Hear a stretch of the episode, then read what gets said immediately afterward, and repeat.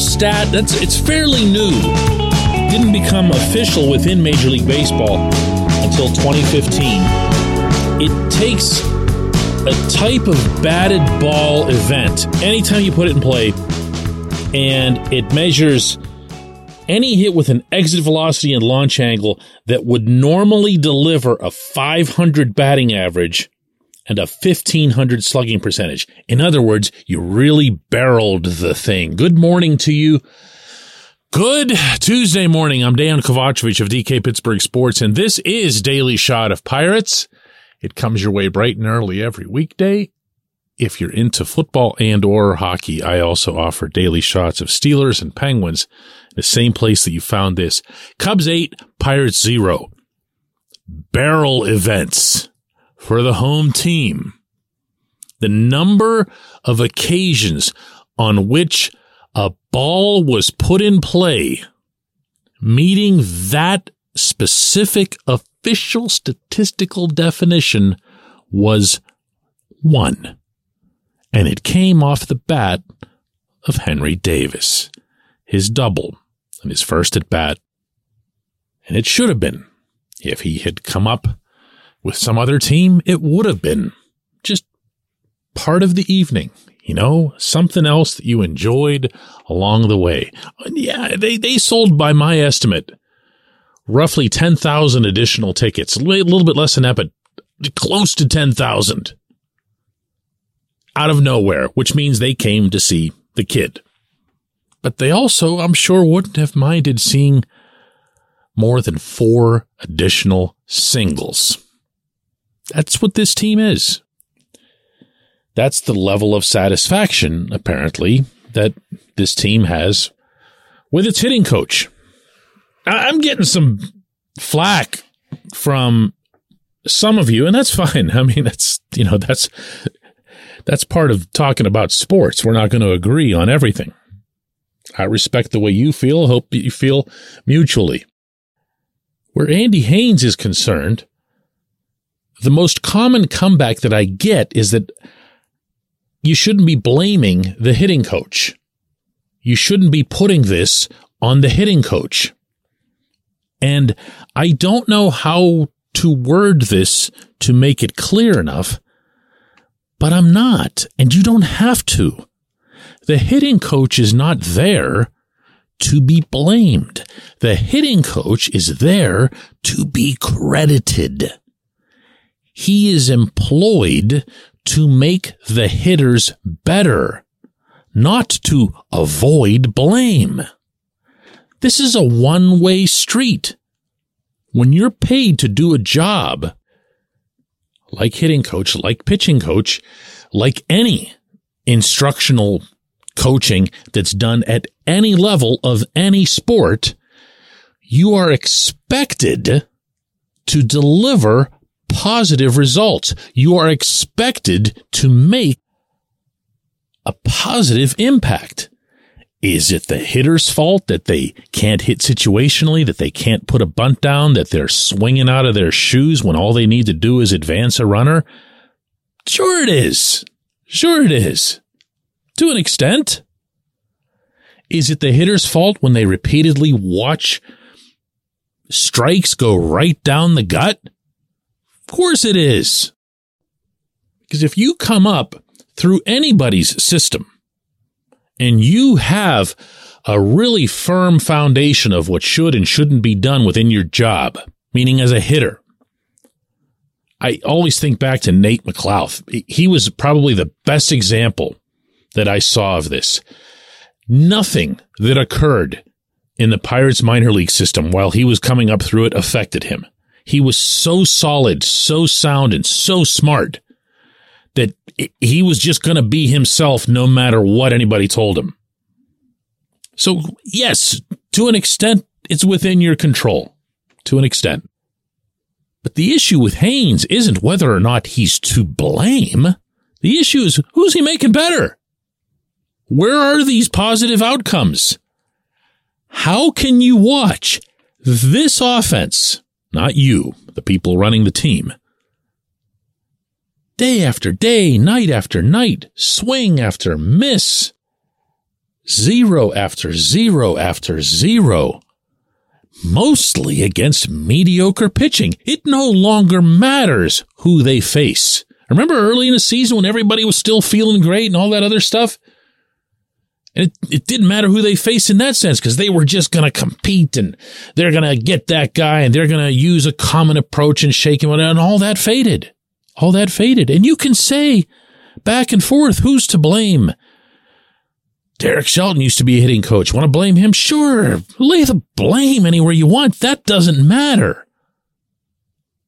What matters is that the person who is assigned, who is charged, who is trusted with making the hitters better is failing at his job.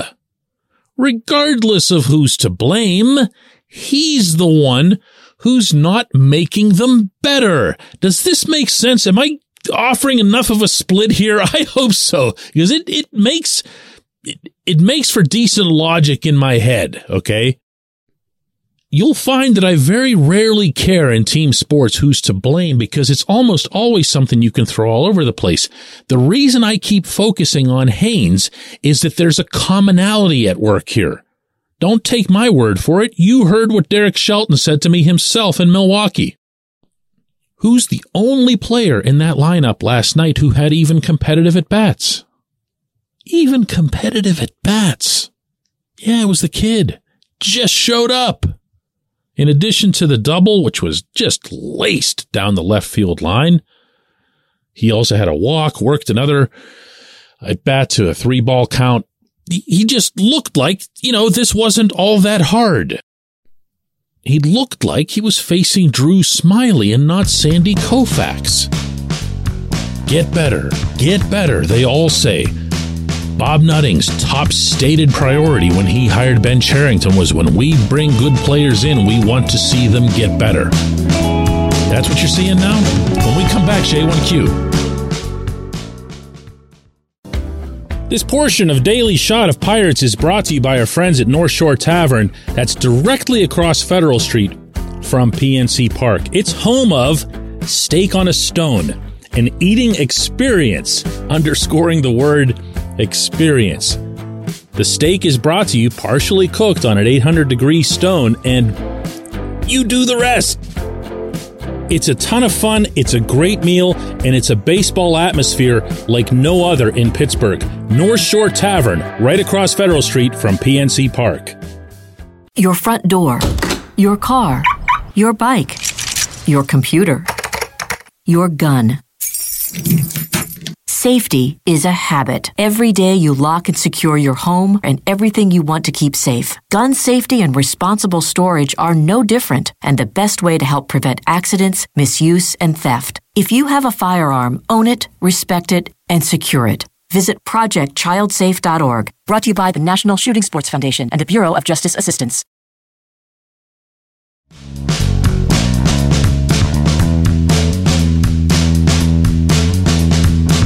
Today's J1Q comes from Herb, who asks DK, in all seriousness, how can Ben Cherington justify having Andy Haines on the team? Everything, Herb, almost everything that I bring up on this program related to this team, whether it's good or bad, comes back to the same foundation. And that's that this front office from the owner on down, but especially as it relates to Cherington, because he really is in charge of baseball operations. This team was never going to be serious about 2023. Now, somebody told you about that last November, and then it got shot down like crazy whenever the team started out 20 and 8. That was a shock to me. That was a shock to you. Guess who else it was a shock to? Right.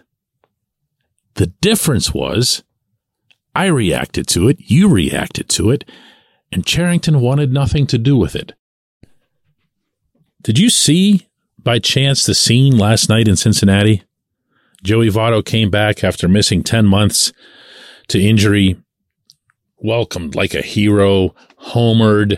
They're standing and chanting his first name on his next at bat and he's up with guys on the bases and they're going, Joe, Joe, Joe.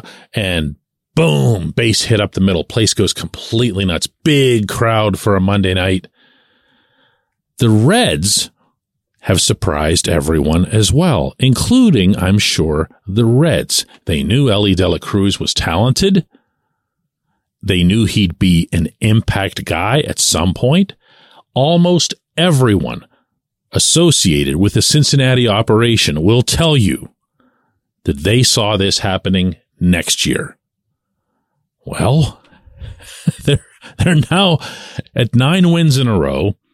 They're all alone in first place in the Central now. They're in first place this late in the season for the first time since 20 freaking 12. And you know what? Good for them because they saw an opportunity to accelerate things a little bit. They saw, they felt some winning come along, and rather than cringing from it, they embraced it. They were like, hey, this is awesome. Who else we got? Well, let's see. And they called up prospects from the minors. They called them up apparently, and I say apparently because you never know this stuff. It's really complicated without regard to Super 2. They just said, get, get us our good players. Where are they? Where are they? This guy? Okay, bring him up too. We'll take him. Who else? You? We got room in the bus. Let's go. And they came up and they started performing and they started creating a buzz and an energy. Never mind the fans. that that's nice. It's always great when that happens. That's not why you do it. That's not why you're in competitive sports. You're in it to win, and you're in it to win for yourself. And the Reds just all fed off of that. Jonathan India, who looked like the only decent player they had in their lineup at the start of the season, has fed off it. Votto's back. Votto's feeding off it. Pitchers. Uh, uh, you get the idea. When you start out 20 and 8 and you look around and see that the division's not any good, it's not as simple as saying, when should you have called up Henry? When should you have called up Endy Rodriguez? When should you have called up Quinn Priester? Because each one of those is an individual case, and we've been debating them for weeks now. I'm saying that you watch your guy, your star young talent go down early amid a 20 and 8 start and you don't react to it? You don't react to it? You bring up Tucupita Marcano and say, go get him, kid? I know that trades aren't easy early in the season. I've heard that for years and years from sports executives and I believe them. But I know that they're not impossible. And I know that you could have done, definitely should have done something while watching all this losing and all this lack of offense. Something, anything. You make a trade.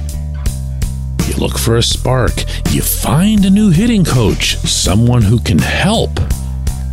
But you don't just stand there and watch it burn. You just don't. I appreciate the question. I appreciate everyone listening to Daily Shot of Pirates, and we will do another one of these tomorrow.